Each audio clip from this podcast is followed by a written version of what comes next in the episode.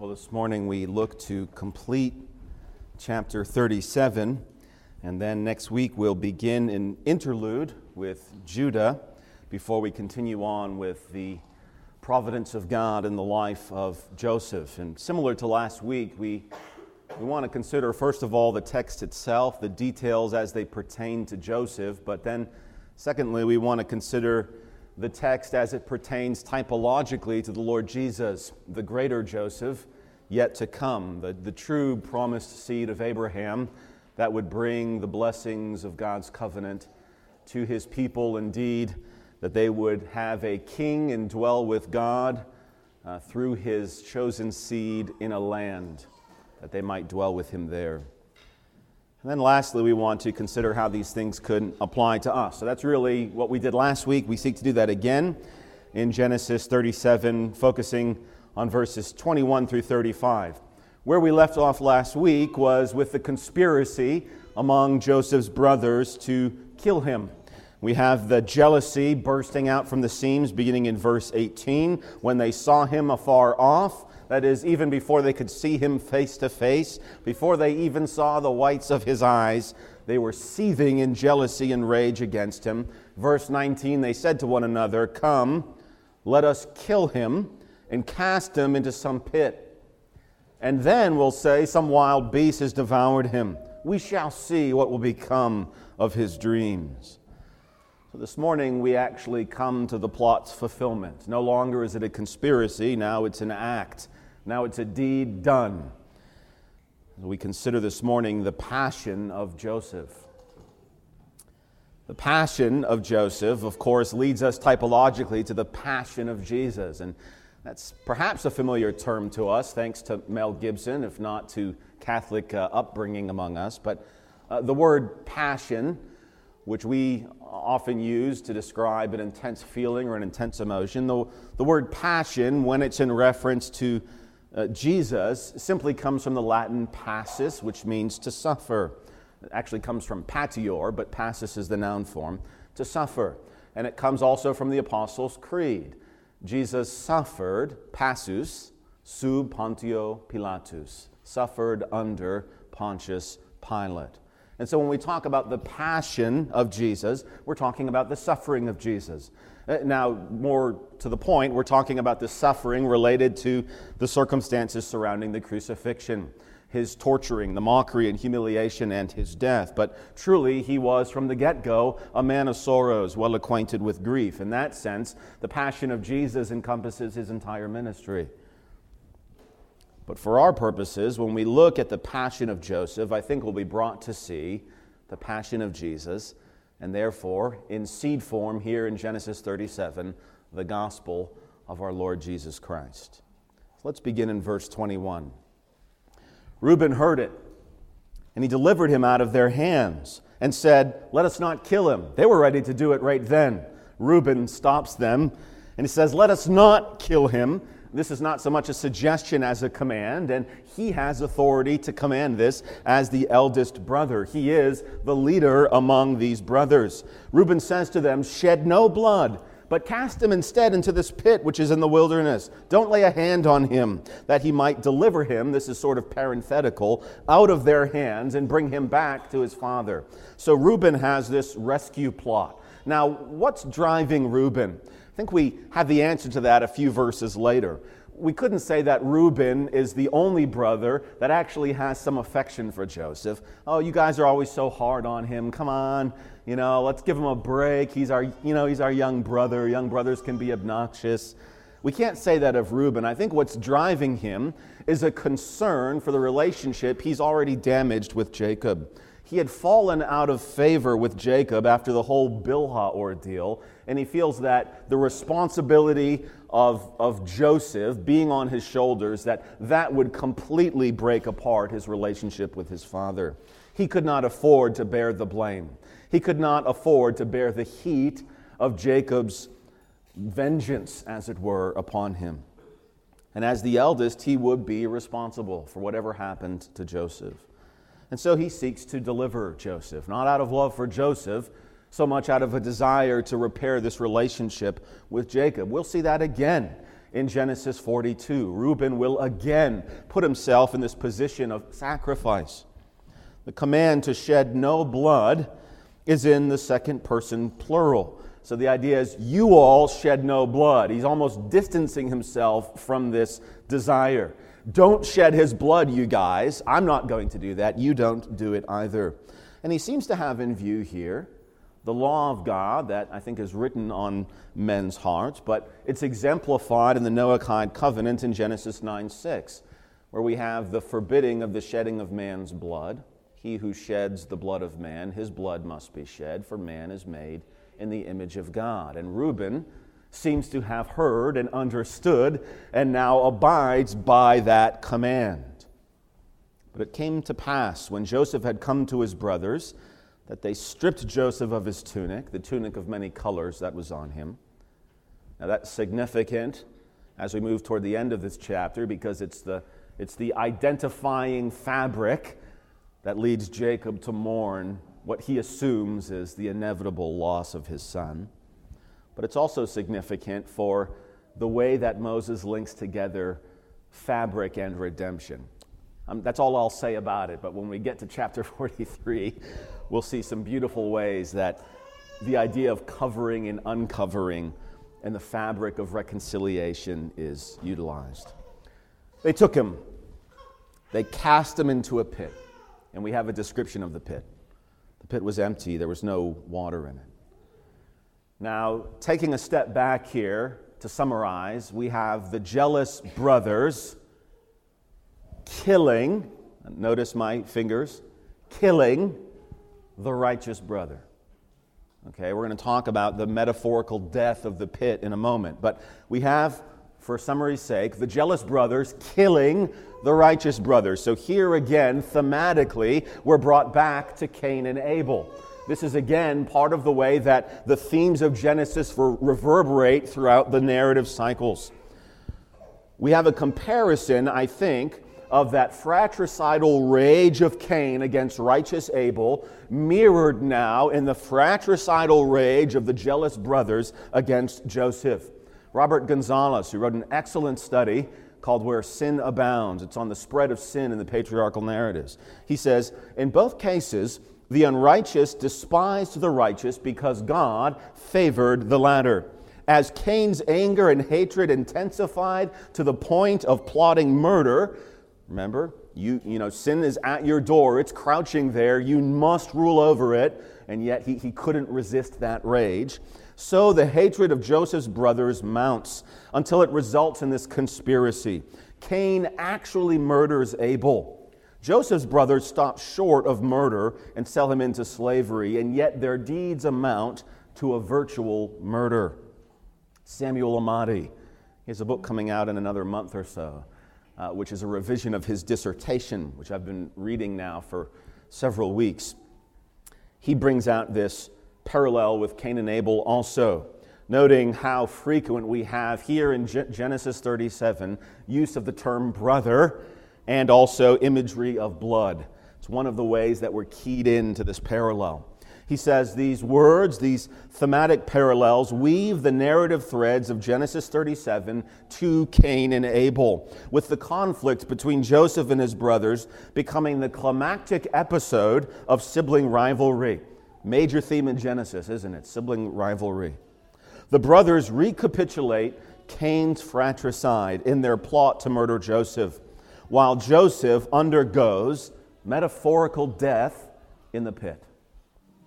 Now, this is very significant, and we're not, we're not saying he dies metaphorically so that we can just start talking about Jesus. We're saying to the ancient Near Eastern reader of Genesis 37 to be cast in the pit is to die, as it were.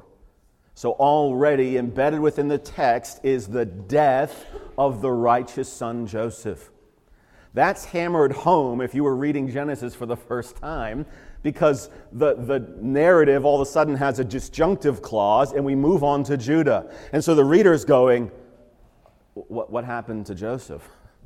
He, he's dragged away off into Egypt. He's left in Potiphar's house. Is, is that the last we'll hear of him?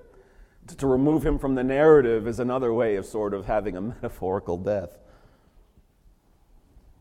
Joseph undergoes metaphorical death in the pit. I'll give you some examples. In Psalm 30, we have this idea held together. O Lord, you brought my soul up from the grave. Translation could be Sheol, the place where the, the disembodied dead gather. O Lord, you brought my soul up from the grave, significant, up from the grave. Now here's the parallel statement You have kept me alive so that I shall not go down into the pit. So notice what's being said. First of all, the grave or Sheol is parallel to the pit.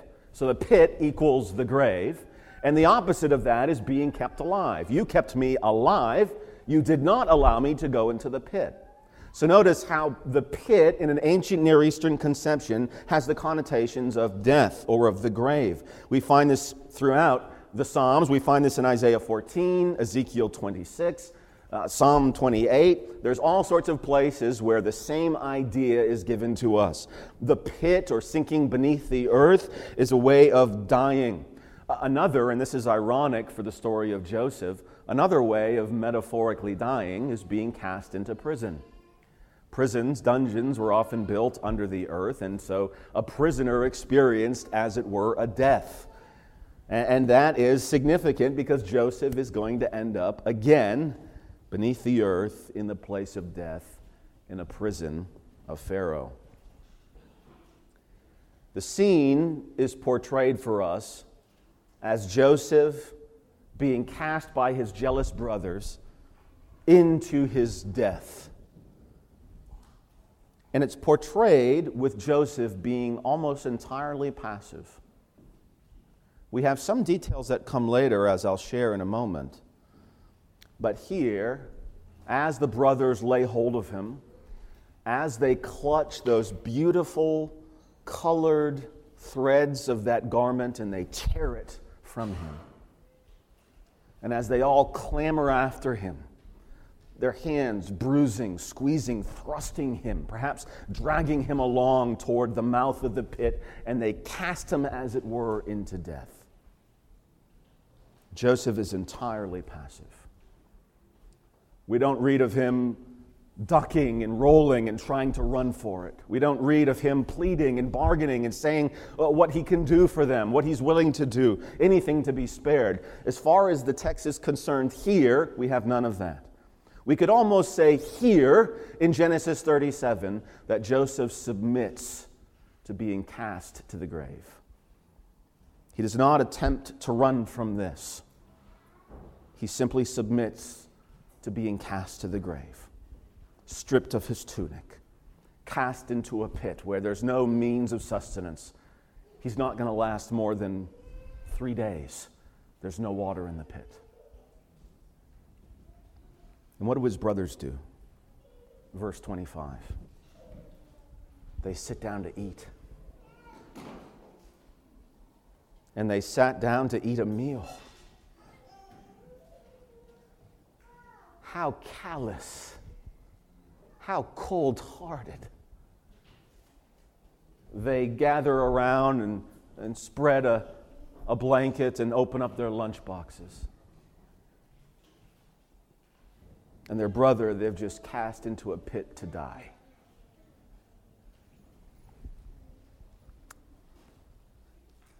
Did they say a prayer before they ate? How disconnected is their mind and their soul and their heart from what they've just done? How could you eat at a time like this? It shows the cruelty, the hatred of these brothers. Now, again, I've just said Joseph, and I think this is significant for the way it points us to the gospel, Joseph is entirely passive. And so the way he's presented in Genesis 37 is that he submits to the suffering.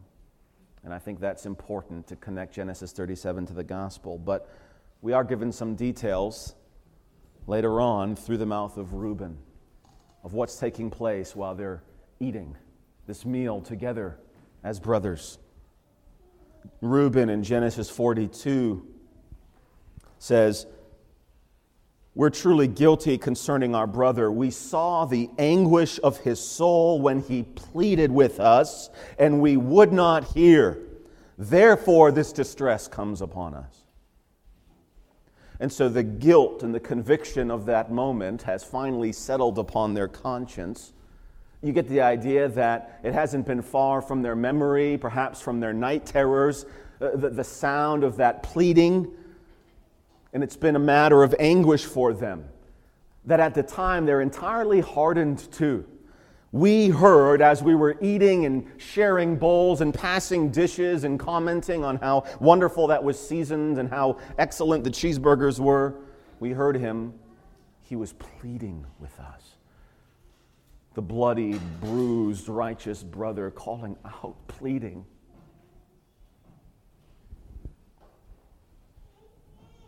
Amos seems to have this in mind when he, he calls judgment upon Zion, really, in the text, calls judgment upon Israel. Remember, this is Israel, sans Joseph. This, these are the patriarchs of Israel. And Israel has cast the righteous son, the beloved son of the Father, toward his death, and they callously eat, almost proud of themselves. And this is what the prophet Amos says Woe to you! who put far off the day of doom, who caused the seat of violence to come near, who lie on beds of ivory, stretch out on couches, eat lambs from the flock, probably what they were doing, calves from the midst of the stall, who sing idly to the sound of stringed instruments and invent for yourselves instruments like David, who drink from wine bowls and anoint yourselves with the best ointments, but are not grieved for the affliction of Joseph. The idea there, Amos is saying, uh, you know, woe to you, wealthy, uh, unafflicted in life. This is really Amos taking up almost a James like warning. Meanwhile, for the, the, the, innocent, the righteous that are cast down, you're not grieved at all. You have no thought, no concern for their affliction. Woe to you, you're putting off that day of doom, and part of it is you're living in luxury. You're not grieving for the affliction of Joseph. So that's the context of Amos, but it's also embedded within it this idea you have not considered the story here. You've not read Genesis carefully enough, Israel. Who are you more like, the righteous Joseph or the cruel, callous brothers that cast him to his death? D.G. Barnhouse, the great preacher at 10th Press uh, a few generations ago, he said, a physicist could compute the exact time it would take for Joseph's cries to go 25 yards to the eardrums of his brothers. But it took 22 years for those cries to go from their eardrums to their heart. And I can't help but think is that not analogous to how the gospel is heard still today? the word of the gospel goes out like Joseph's cries, pleading, persuading, exhorting, calling. And the calloused, hardened hearts of sinners refuse to hear it. It falls upon deaf ears with stony hearts, and until the Lord takes out that heart of stone and makes a heart of flesh, those ears will not hear those pleas. But if the Lord, by His Spirit, gives the heart of flesh and unstops those ears and makes the conscience tender to the living Word, we sang yesterday around the fire uh, a song, Blessed Be the Tie That Binds, written by John Fawcett, one of the great Baptist preachers of his generation who actually spent his entire ministry, 50 plus years, in a very small, obscure church. I was reading a little bit about this. It, it was, uh, I wouldn't even say blue collar, it was less than blue collar. It was, it was almost caveman like, and the Anglicans didn't want to touch it. like, we're not putting a parish with these, with these animals. The Baptists were like, hey, we got to do it. We got to do it. And John Fawcett was called to preach there. Uh, he, had, he had been an orphan by the time he was a teenager. His, his parents died, and so he was orphaned. He was apprenticed as a tailor, and he, he joined a Baptist church after he was converted under the preaching of Whitefield at the age of 16. And he said in his diary, I'll never forget till the day I die the sermon that I heard from John 3:14 when Whitefield preached, "The Son of Man must be lifted up." So, why does he leave the rather lucrative career of being a tailor and go to these rough necked hooligans out in Staffordshire, where no man dare went, but the Baptists were willing to plant a church there because the Son of Man must be lifted up. And why did he turn down? He, he did supply for John Gill in London. He, he hobnobbed with some of the brightest lights of his day. But when they called him, when he had opportunity to apply there, he turned them down. Why? Because the Son of Man must be lifted up.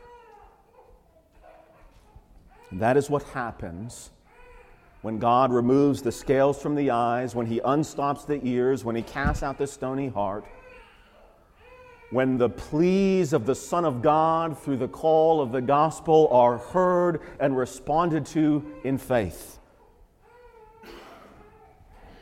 And so remember this meal.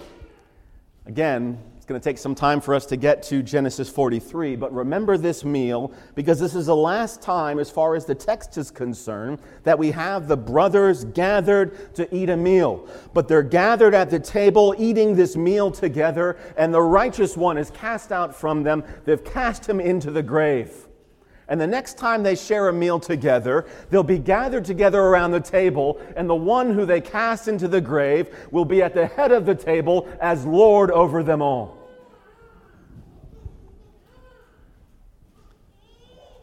One of the major themes in Genesis is the providence of God. We've seen that theme already in many ways, but in Joseph, this becomes one of the major themes. And so the providence of God is now in view as Joseph is bleeding out, dehydrated in the grave, in the pit. We read, Then they lifted their eyes and looked. And so this is the kind of language of providence. They just happened to notice. And you'll notice this again and again throughout the story of Joseph. The brothers notice a company of Ishmaelites coming from Gilead with their camels bearing spices, balm, and myrrh on their way to carry them down to Egypt.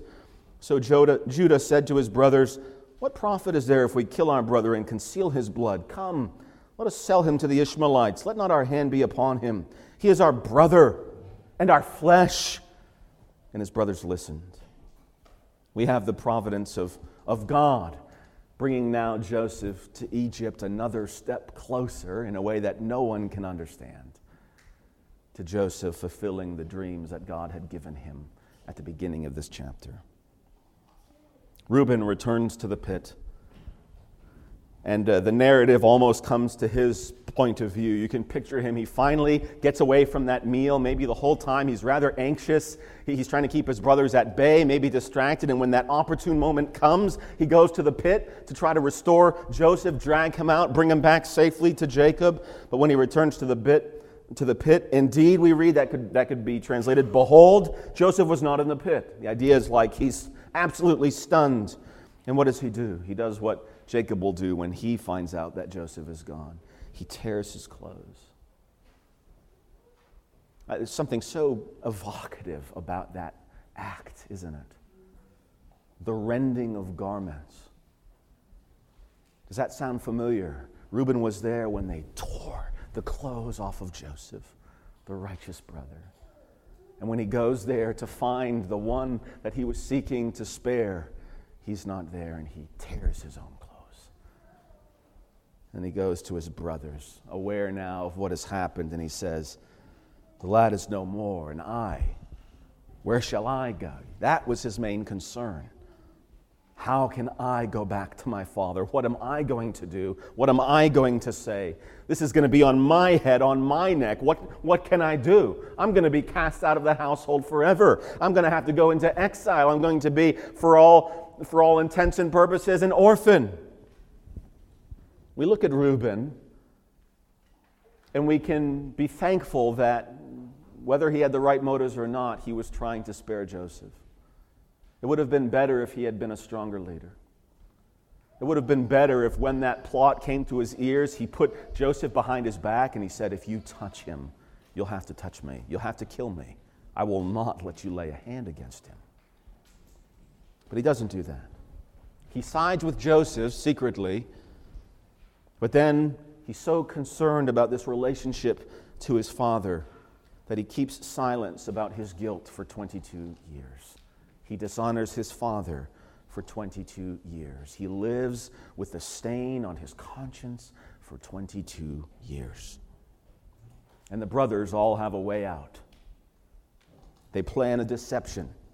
Verse 31 they take Joseph's tunic, they kill a kid of the goats, dip the tunic in the blood, and they sent that tunic ahead, the tunic of many colors. Again, that's emphatic for us. And they brought it to their father and said, Look, we found this. Do you know whether or not it's your sons? Uh, they know. They know that Jacob knows.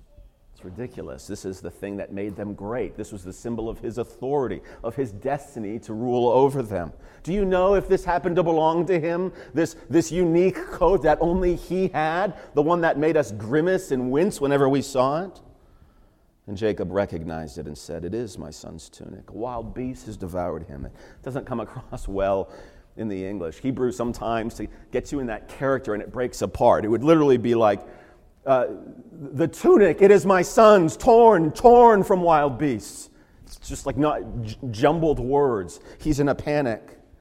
He assumes, they don't have to spell it out to him, he assumes if this is his tunic and it's torn to pieces, a wild animal tore him to shreds.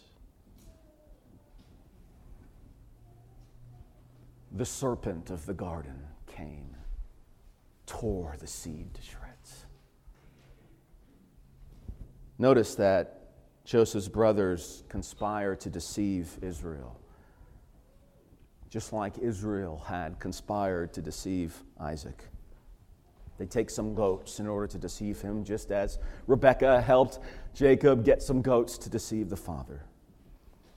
They planted a forgery. And so the famous deceiver, the famous twister, is himself deceived. Notice that they have to use goats as an animal, uh, a sacrifice really for their own evil plan. It's their evil that causes them to lay hold of the goat. It's their evil that, that dips the garment in the blood of the goat. And this is reminiscent of the Passover, the dipping into the sacrificial blood. And Jacob tears his clothes. He had buried his beloved wife, not far from Bethlehem. But now that precious boy, the firstborn of his beloved Rachel, as far as he knows, is dead. And he, he tears his clothes and he puts on sackcloth. He ties it around his waist and he mourns day after day after day.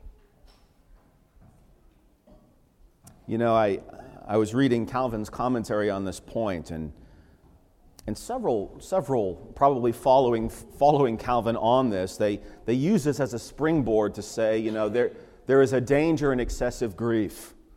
He assumed the worst and walked according to that, and, and his grief, you know, should have been turned toward hope. And that hope is actually realized in the conclusion. He sees his son yet lives. And, and though that may not be our conclusion for loved ones lost in this life, yet we have that same hope because of the resurrection of our Savior. But, but Calvin, living in a time in the 16th century surrounded by plague and death, life expectancy that, that was always very short and life was very hard. And he, he warns, I think, as a good minister in his day, he warns against excessive grief.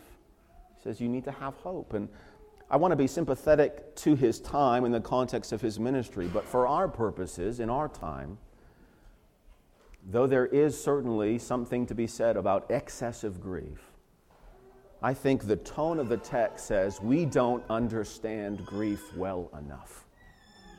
We've lost something, something of the sanctity and the dignity of human life.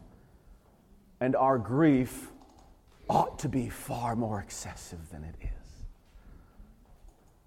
I wish our culture had something like sackcloth a visible manifestation of saying, I can't even maintain myself. I can't look after my meals or my appearance. I, am entirely disheveled, not just outwardly, but inwardly. My soul is at pain and I cannot rise, I cannot lay down, I am in grief, and I cannot be comforted. The church has lost its ability to grieve well.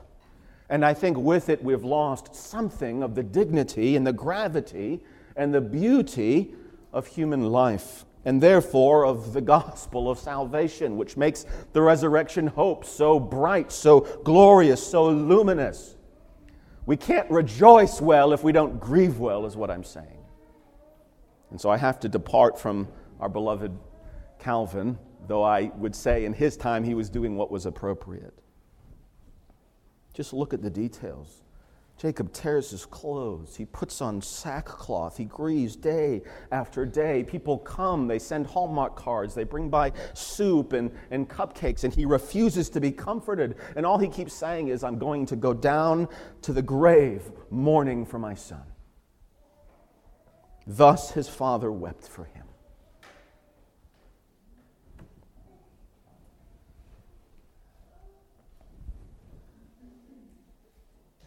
Well, this all brings us to consider the passion of Jesus.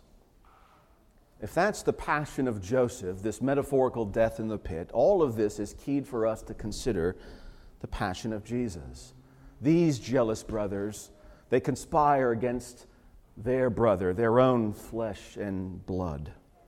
When we come to the passion of Jesus, we see this truth resounding. This is ultimately presenting to us the gospel of Jesus, the sufferings that he experienced as our brother and our flesh. This was, Genesis 37, this was Joseph's Gethsemane. This was Joseph's Calvary. He was stripped of his clothes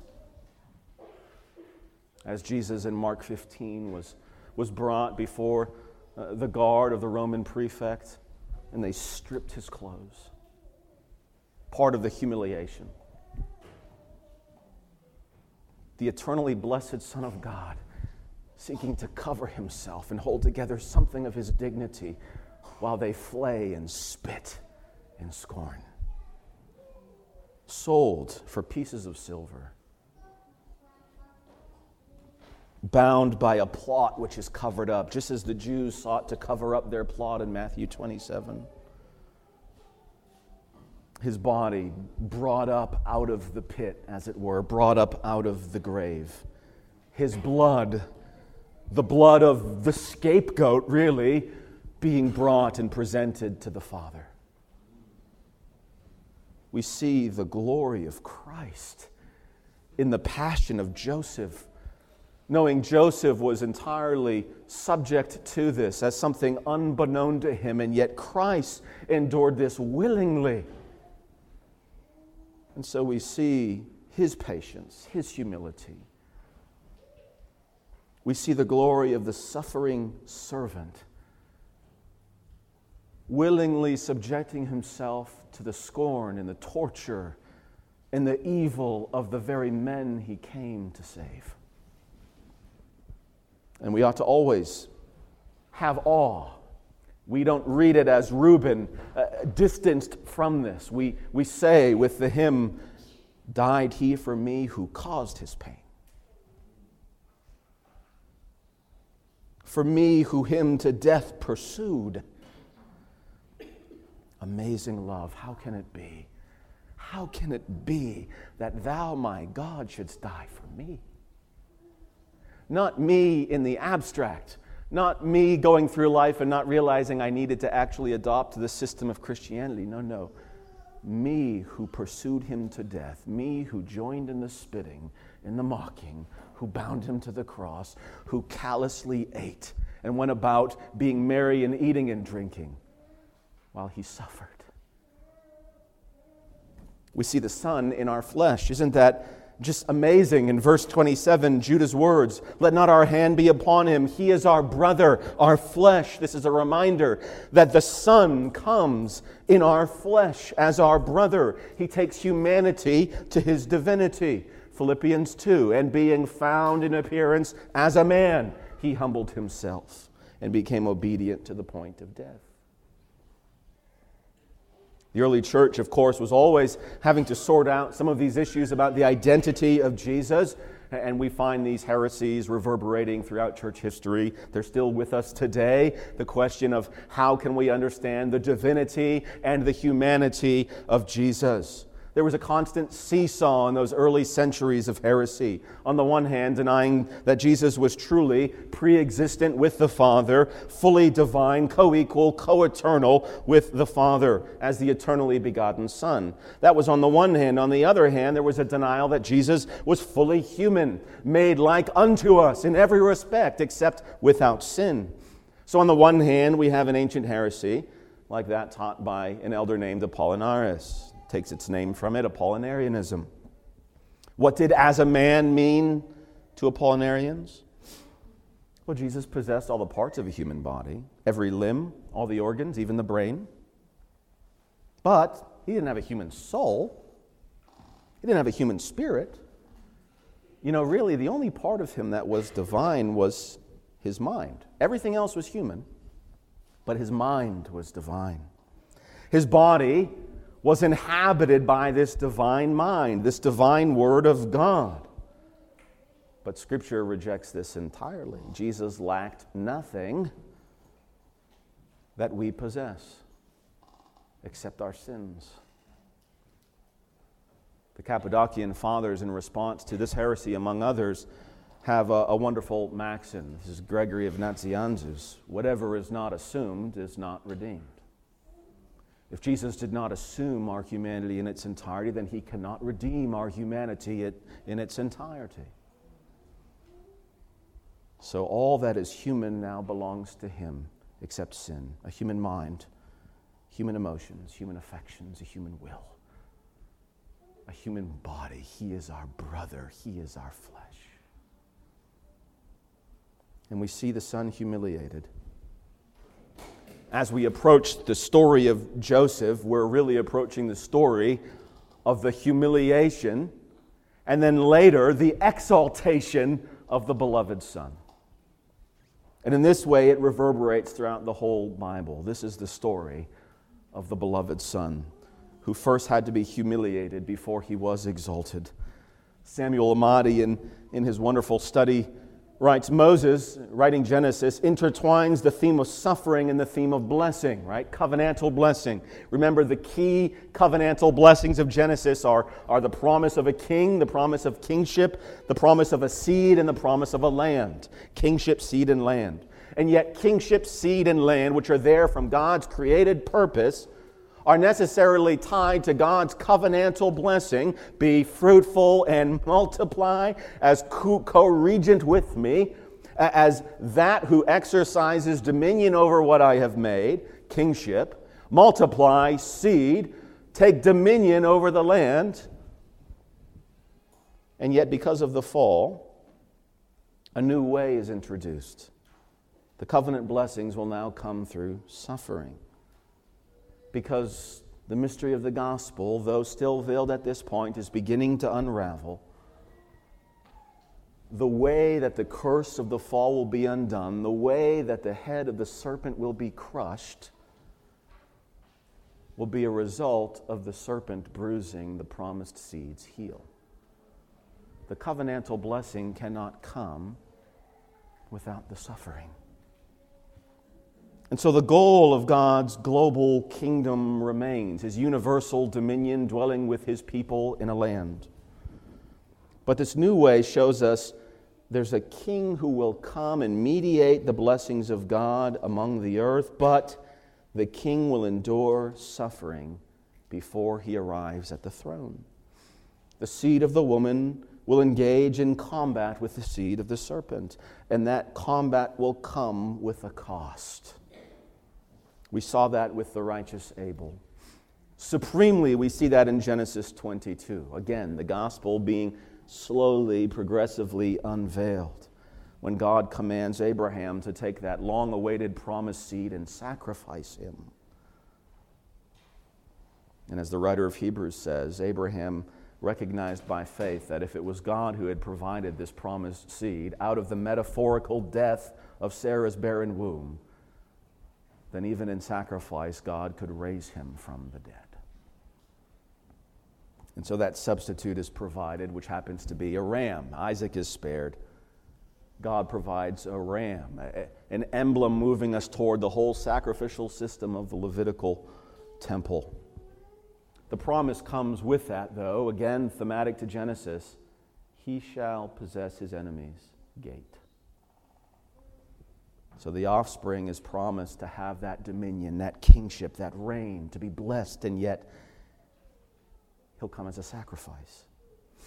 And then we come to Joseph, and the veil is pulled back even a little bit further. How is kingship? How is seed? How is land going to be accomplished? Well, Joseph rises to the highest seat in the land. He, he spares and preserves the seed, but he does so through suffering. And now we see that suffering comes at the hands of his own brothers, his own flesh. The fullest exhibition of human evil is seen at the cross. If you think Joseph's brothers are callous to hear the howls of anguish from the pit while they have lunch, consider that the Lord of glory was crucified to laughter and spit.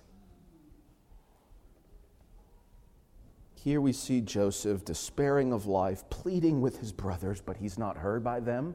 He's not found by them. This is Joseph's cry of dereliction, his cry of abandonment, his cry of being forsaken. And for the greater Joseph, we see also when he's in the pit of the cross, the cry of dereliction. What can Joseph cry out? His brothers won't hear him. I think eventually he realized they hear me, but they don't hear me. They won't hear me. And I have to think he stopped crying for his brothers and started crying for someone who could never hear him but he knew somehow his heart desired that it would be heard. Thinking, if you've ever seen Saving Private Ryan, there's this very touching scene when they're storming the beach of Normandy. And of course, artillery is exploding all around, and there's, there's one rather graphic scene where a soldier has sort of been uh, disemboweled, and he's there on the beach and he knows he's dying, and he starts crying out, Mama, Mama. He's not looking for his mom to come off the beachhead. And yet his heart wants her to hear, wants her to be present. And so I have to think at some point Joseph's cries go from Reuben, Judah, Asher, Gad, to Father, Father. It's the cry of dereliction. His heart wants to be heard, but he cannot be heard. Father, why have you forsaken me? He cries out to his father. His father is not present, but his heart must be heard. So, what does he plea? From the pit, as his brothers still spitting and laughing and eating, rejecting him, waiting for him to die, he cries, Father, forgive them Forgive them. We go to Genesis 42 when Reuben says, Didn't I tell you? Wouldn't you listen? I said, Behold, his blood is now required of us. No, Reuben. His blood is shed for you, not required of you, given for you freely, so that you might be forgiven. Joseph is the son who's cast into outer darkness, cast into exile, dragged out of the land, so that he might save his people and that they might enter into the land everlasting. Joseph's story is the story of Genesis, it's the story of the Bible, it's a story of humanity, it's a story which we stand in today, the story of glory through suffering, the story of a crown through a cross. And so, what does that mean for us? Lastly, what does that mean for us? The passion of Jesus must be our passion. using passion in two senses here. We already said uh, the passion of Jesus refers to his suffering. But that must be his suffering, his cross must be our passion, now meaning a strong feeling of enthusiasm. According to Webster, an excitement, a compelling emotion, an ardent affection. The cross of Jesus must be the strongest feeling of enthusiasm, the greatest delight of excitement, a rolling wave of compelling emotion, ardent, consistent affection. Jesus, keep us near the cross. As we've seen, the passion is already central to Genesis 37, and insofar as it's central there, it's central to the storyline of Genesis, and insofar as it's central to Genesis, it's central to the whole of Scripture.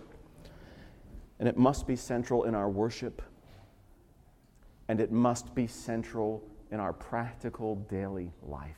So, those are the two applications.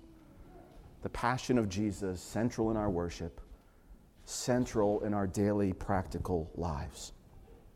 It is our very boast as followers of Jesus that he died on a cross for our sins. Paul says in Galatians 6 God forbid that I should boast except in the cross of our Lord Jesus Christ. Paul says, Far be it from me to boast in anything except in the cross of our Lord Jesus Christ. Maybe some of you, I was talking with Marie, or Marie was talking to me about this on Thursday night. Some of you have maybe seen some of the highlight reels from the Southern Baptist Convention this year. Not that we are Southern Baptist, but still interesting. And Rick Warren, a preacher at Saddleback Church, one of the largest churches, mega churches in the country, went up, said, This may be my last uh, convention and I wanted to write, I don't want to defend myself and some of the decisions I've made. I don't want to defend myself. I just want to write a love letter as I depart the convention and perhaps the Southern Baptist Convention, kind of feeling the heat of the, the bullseye on him. And then in his love letter to the SBC, he had this constant refrain if it weren't for the Southern Baptist Convention, I could not have. And then there was a bullet list of all, in his mind, all of his accomplishments all the churches that he planted, all the people that he baptized, all the pastors that he trained. And the numbers were the key tens of thousands. He claimed a million. if you trained a million pastors, they must not be very good, because if we had a million gospel preaching pastors in the world, it would be very different. And I think people were rather put off at his boasting. If there ever was a humble brag, it was that. Far be it from me to boast in anything except the cross. Al Mohler, who went up after and addressed some other things uh, related to the convention, I, I, remember him giving a lecture, and he talked about as a student in a, in a seminary that was rather liberal at the time. He had a professor, and someone brought up the cross, and the professor interrupted the question. And he said, We'll have none of that here. We'll have no bloody cross religion here. And was reflecting on that sentiment, removing the cross, removing the crucifixion from our understanding of the good news of Jesus, or even what the gospel means. When we understand the gospel, the bloody cross is the very center of it.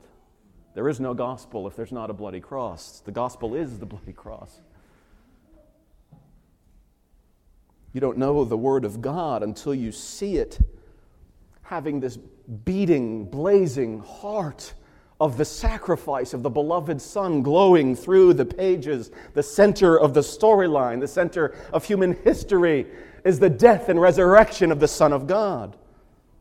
And if we don't see all of the ways that God points us toward the sacrificial death, and we don't rehearse and remind ourselves and celebrate and exhort and compel in light of the cross week by week in our gathered worship, then we're going to go the way of the liberal church. We're going to teach a Jesus that came to give us a noble ideal, to teach us some sort of generic kumbaya unity in the world. A Jesus that comes to meet our temporal needs, sort out our worldly problems, give us a sense of more fulfillment as we're going about our own ambitions and desires. Jesus did not come to give us a noble example. Jesus did not come as the hippie of hippies. Jesus did not come to sort out your temporal needs and problems help you feel more confident and secure and fulfilled as you go about your ambitions in this life. Jesus did not come merely to set a worthy example for people to follow, He came to die for sins. The Son of Man came to seek and to save that which was lost. The Son of Man must be lifted up. He came to give his life as a ransom for many. There's this ad. It's funny, just last night, as I was looking up some scripture, it came on the side of the, the web page that I was uh, searching. And I, I was like, what is this? Is this Mormon? Is this JW? Like, I hate the mystery. You make me search for it. And I know I'm giving you all this revenue now because I'm clicking to find out who's supporting this. The whole campaign was called He Gets Us. He gets us. I looked it up. It's a $100 million campaign. Big money. And I think it has the very noble goal of trying to find a bridge to, to reach people and at least get them thinking or asking questions about Jesus. And I also appreciate, I'm going to be rather rude, so let me just give some good things about it. I also appreciate that they don't think our campaign and our media is going to be the end all. They, they say our hope is that Local churches and Christians will be there to receive these questions and these answers. Amen. But as I looked at their About page, and I trusted that behind links of, would you like to learn more for the average skeptic or curious wanderer, I thought, well, perhaps there is when they start to introduce these things. But every page that I looked at and every summary I could find went something like this This is about getting to know the real Jesus how Jesus experienced the same problems and emotions that we've all been through. It's about providing a safe place to ask questions, including tough ones. Realizing that Jesus is as relevant today as he was 2,000 years ago. This is about sharing Jesus' radical love and acceptance of everyone. You may see Christians as hypocritical or judgmental. That's not what Jesus was about.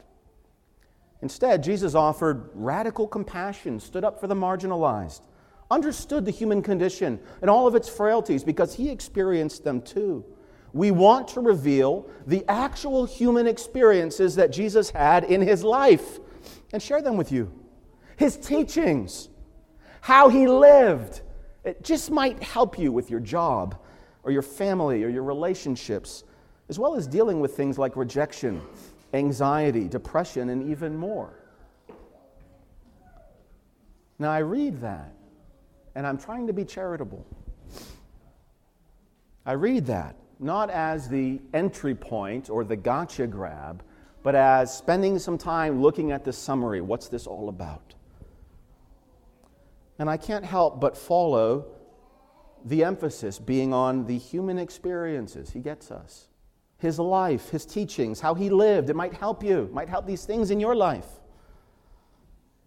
And I can say, perhaps like Corinth, I can say they're, they're trying to promote a desire to know Christ. They would have people know Christ. They would have people see the relevance of Christ, find a connection point to Christ. But Paul comes to Corinth and he says, I came to you desiring to know nothing among you but Christ and Him crucified. It's not ultimately about His life and the way He lived and what He experienced in life and His teachings during His life. If you don't get to his death, there was no point to his life. I delivered to you, Paul says later in the same letter, first of all, not hidden eight pages down on a summary, but first of all, I delivered to you that which I received first of all, that Christ died for our sins.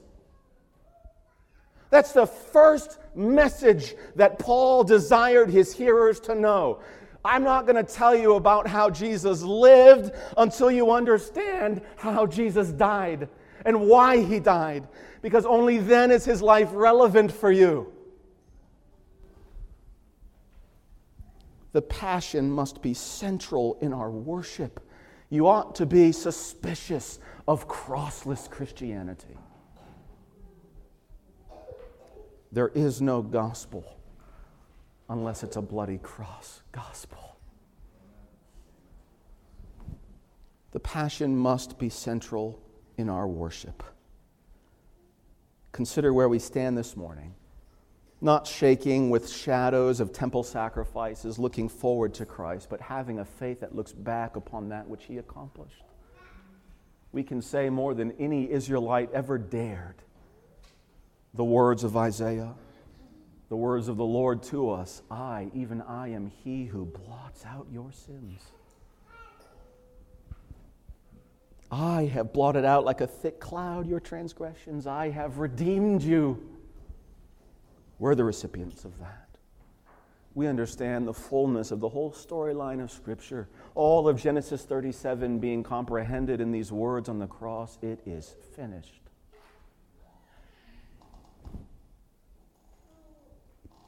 It becomes personal to us, intimate, ultimate. These are not old, tired truths. Though they are familiar to us, they are ever fresh. If you're a Christian, there's something about the old, old story that never gets old. Vivid displays of the power of the gospel. This is not something we depart from and move on from. This is not milk to which we need spiritual meat. This is meat. This is all that sustains our life as Christians. This is all that our worship is designed to celebrate. do we gather as those who are blessed in Psalm 32. Blessed is he whose transgression is forgiven, whose sin is covered. Blessed is the man to whom the Lord does not impute iniquity, in whose spirit there is no deceit. And the psalmist takes this on personally. I acknowledged my sin to you. My iniquity I have not hidden. I said, I will confess my transgression to the Lord. You forgave the iniquity of my sin. And so, what's the conclusion? Be glad be glad in the Lord and rejoice, you righteous. Shout for joy, all of you upright in heart. Who is shouting for joy in the gathered worship? Who is shouting for joy? The righteous. Shout for joy, you righteous. Shout for joy, all you upright in heart. And in Psalm 32, who are the righteous? Who are the upright in heart?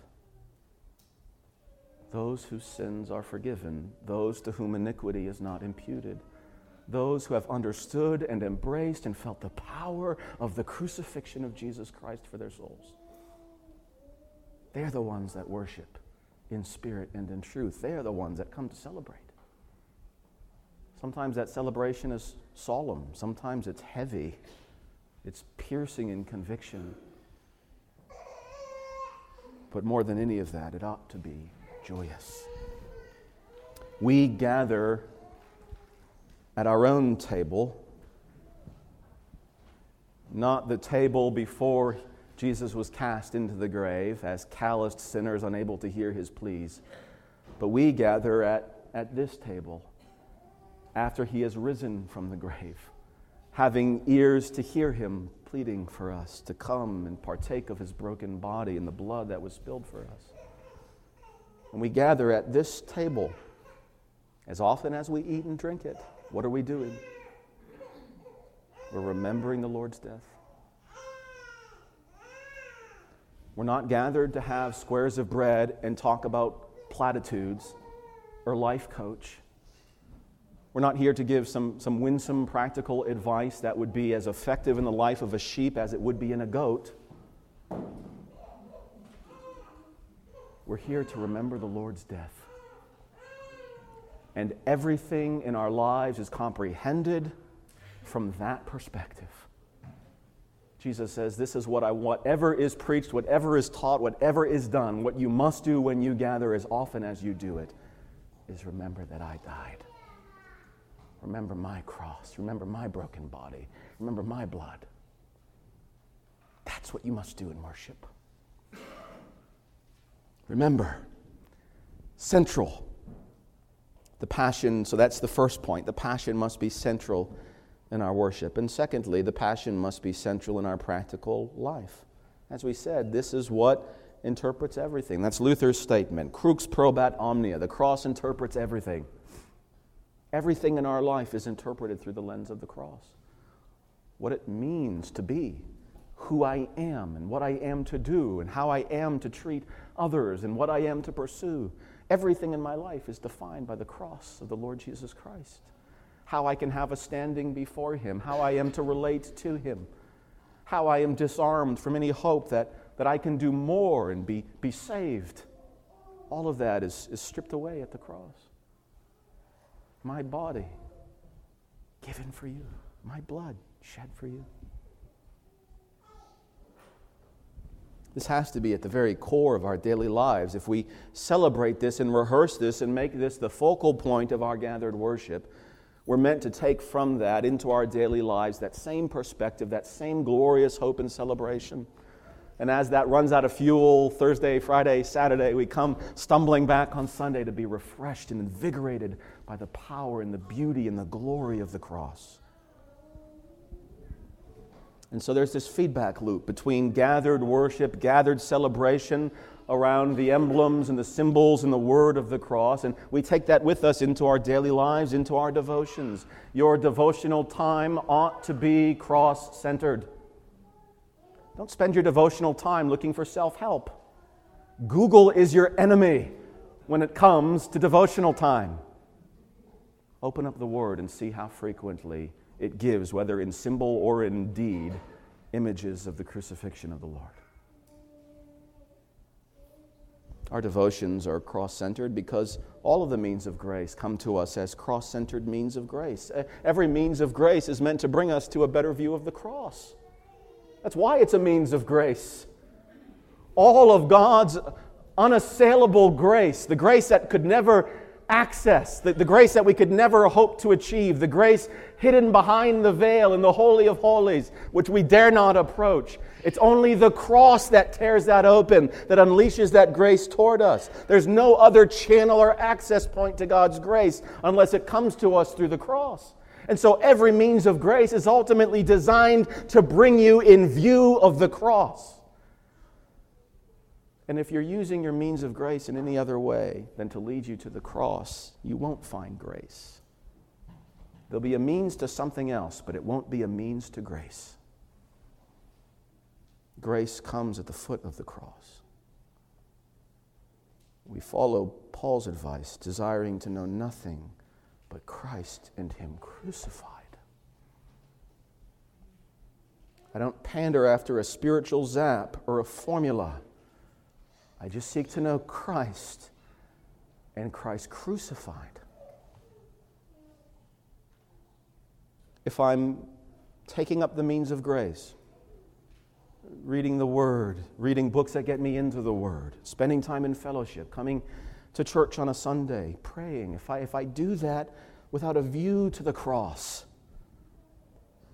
then it doesn't become something that warms my heart, but rather just a different avenue towards staying cold or getting more cold. Like the day yesterday, right? We were all gathered around the fire. Think of that fire as the means of grace. And that, you know, fire, it's it starts to winnow a little bit, and someone takes the pallet. Maybe that's prayer, maybe that's fellowship, maybe that's being here this morning, maybe that's spending time in the Word, and they throw that pallet on the fire, and it's not instant, right? It doesn't go. that's never how a means of grace works. Right? You're like, why am I even doing this? This isn't a fad, just not in the mood. And you put the pallet on out of obedience if that's all you have left. And pretty soon it starts to, to heat up and it's warm. But the day gets colder and the night gets longer. And as you're away from that flame, you get cold. Right? Your fingers turn blue. I saw some kiddos with blue toes yesterday. That's the means of grace.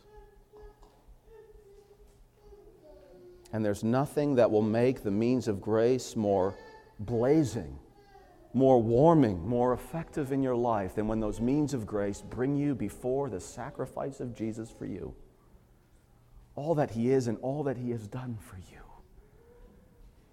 You don't come to Him with gifts and trinkets of what you've done and what's worked out this week, and hopefully that's enough. When you come to the cross, all of that is stripped away from you. You're just brought to humble thankfulness, awe. That's why the means of grace have to lead you to the cross. Of course, you're going to find idols in your heart. Who doesn't have idols in their heart? Who doesn't have needs and anxieties? Who doesn't have all the things that He gets us, wants you to relate to?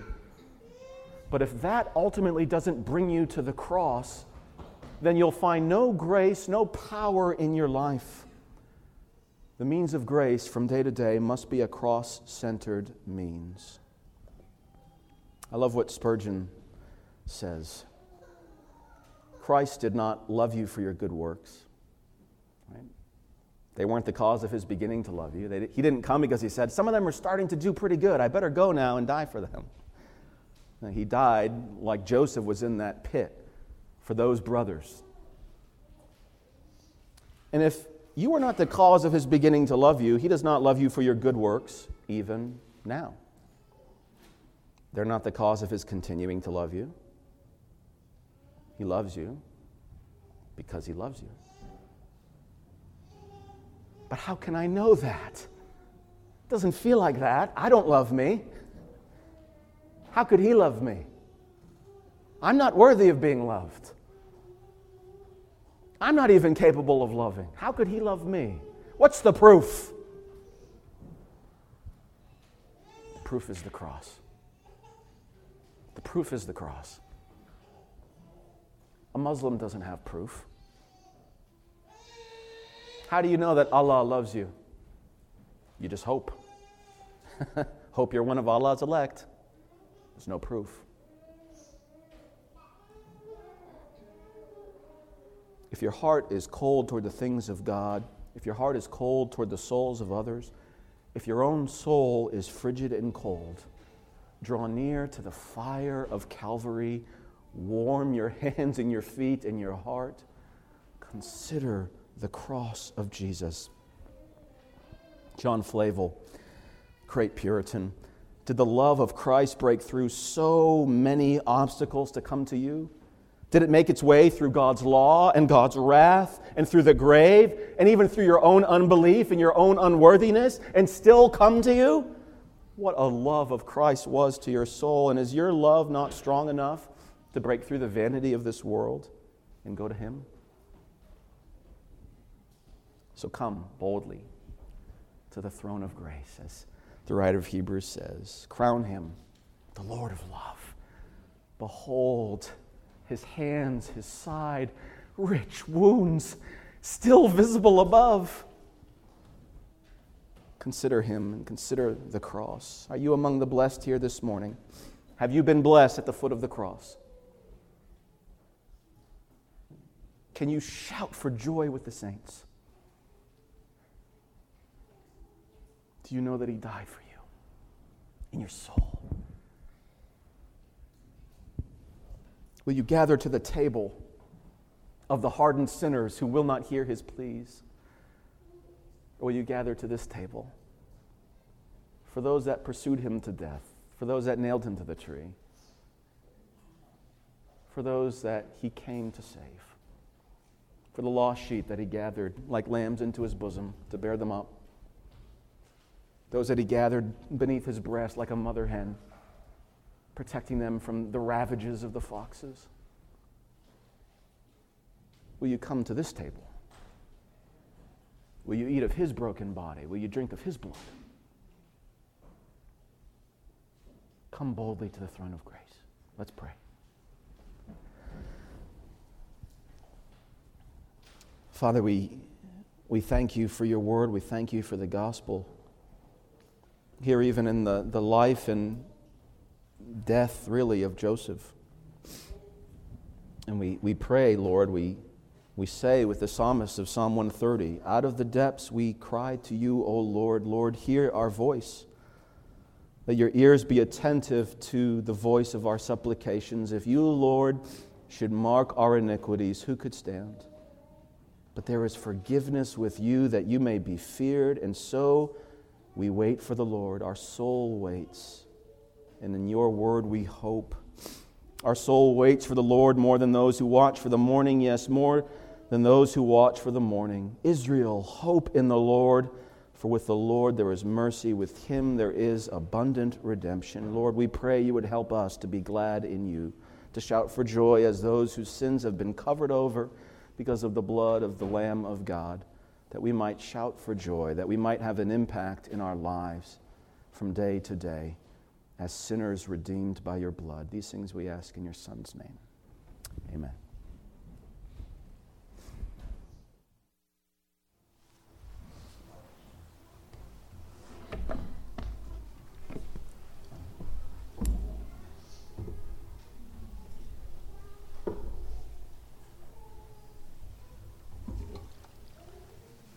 Well, now's our time for interaction.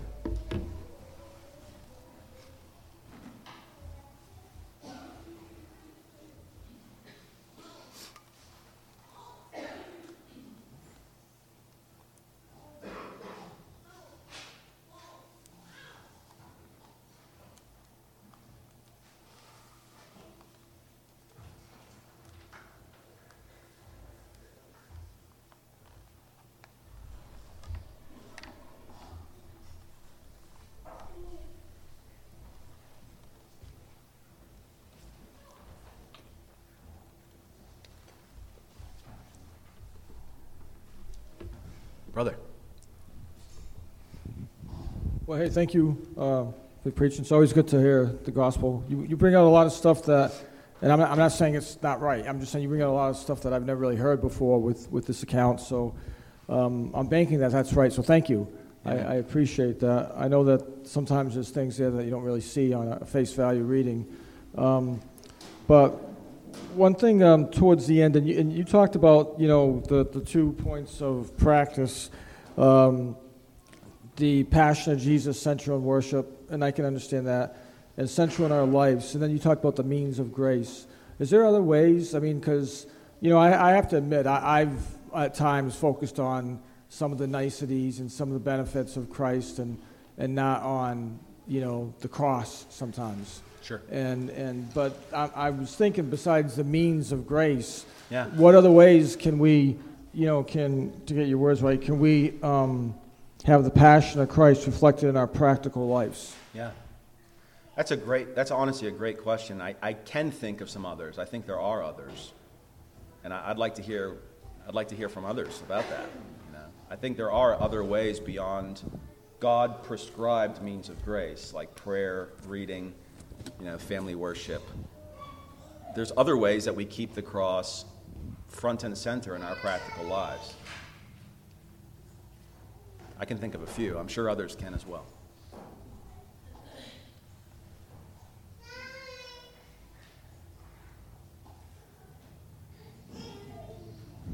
Brother Jim. I'm sorry, I was about to say I felt like I'm at the town meeting again. I asked a question, nobody answers it, but Yeah, I, would like to hear what others have to say. I, I have a feeling some people will follow my train of thought as well.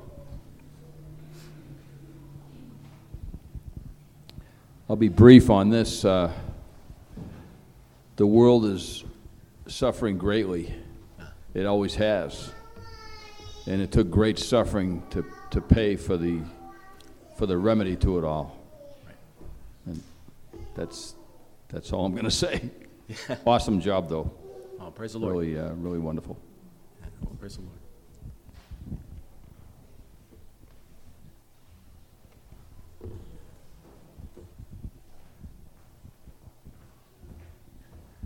Yeah.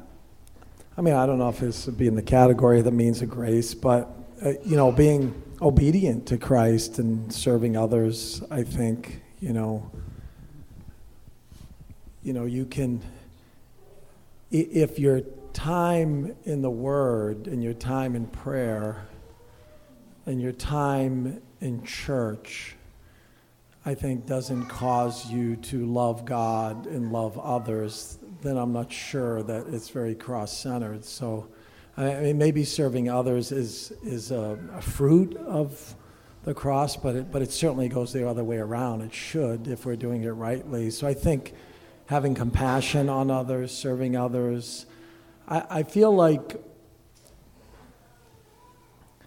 you know, that Joseph's brothers were so, because of their sinful flesh, was so far from that. I mean, what, what caused them not to have to see the God that their father saw, right? What caused them to do that was just this self-centeredness of serving themselves and thinking that they should be um, the ones in authority and seeing Joseph as an obstacle to, to what they want. So I, I feel like if we, if we serve others sacrificially, that that is, um, you know, that helps us rightly to focus on the cross because that's what, what Christ did. I, I don't know if that's a means Yeah. of grace or not. But whether it is or not, yeah, works of mercy or service, the cross ought to be at the center of that. And it's a way that not only um, compels us to go, but it actually shapes what we're doing and, and you know, how we do it. it. It makes us tender and sensitive and humble and meek because we're not doing it as the, the Pharisees would do works of mercy, which was almost checking off the box and then trumpeting it. We, we do it as meek, unworthy servants, right? So that, that's one. Uh, Yeah, and that's that. a, a, lo- a real, genuine love for others, which is not just a thought. Yes. It's not just prayers, but it's action. And, and I fail at this like everyone else in this room does. But the cross is not separate from that. It, it just can't be. And, and that's where we that's where we fall short so often is to look at a lost and dying world and say, ah, you know, I'm busy, right? And, and, and chalk it up to, um, you know, I'm, I'm working, I'm providing, I'm, I'm doing all these things I'm supposed to do, right? You don't forsake that, but it's just easily, it's easily forsaken. Serving others and loving others that, that know the Lord, first of all, in the church, and then also having, you know, motivation to preach the gospel and share the gospel with, with others, right? Amen. Evangelism would be a second one, to, to your point. Works, works of mercy, evangelism, you know, and, and we ought to, it ought to be intuitive to us that you're not really getting to the gospel of evangelism if it's not a cross focused gospel. The cross defines what evangelism is.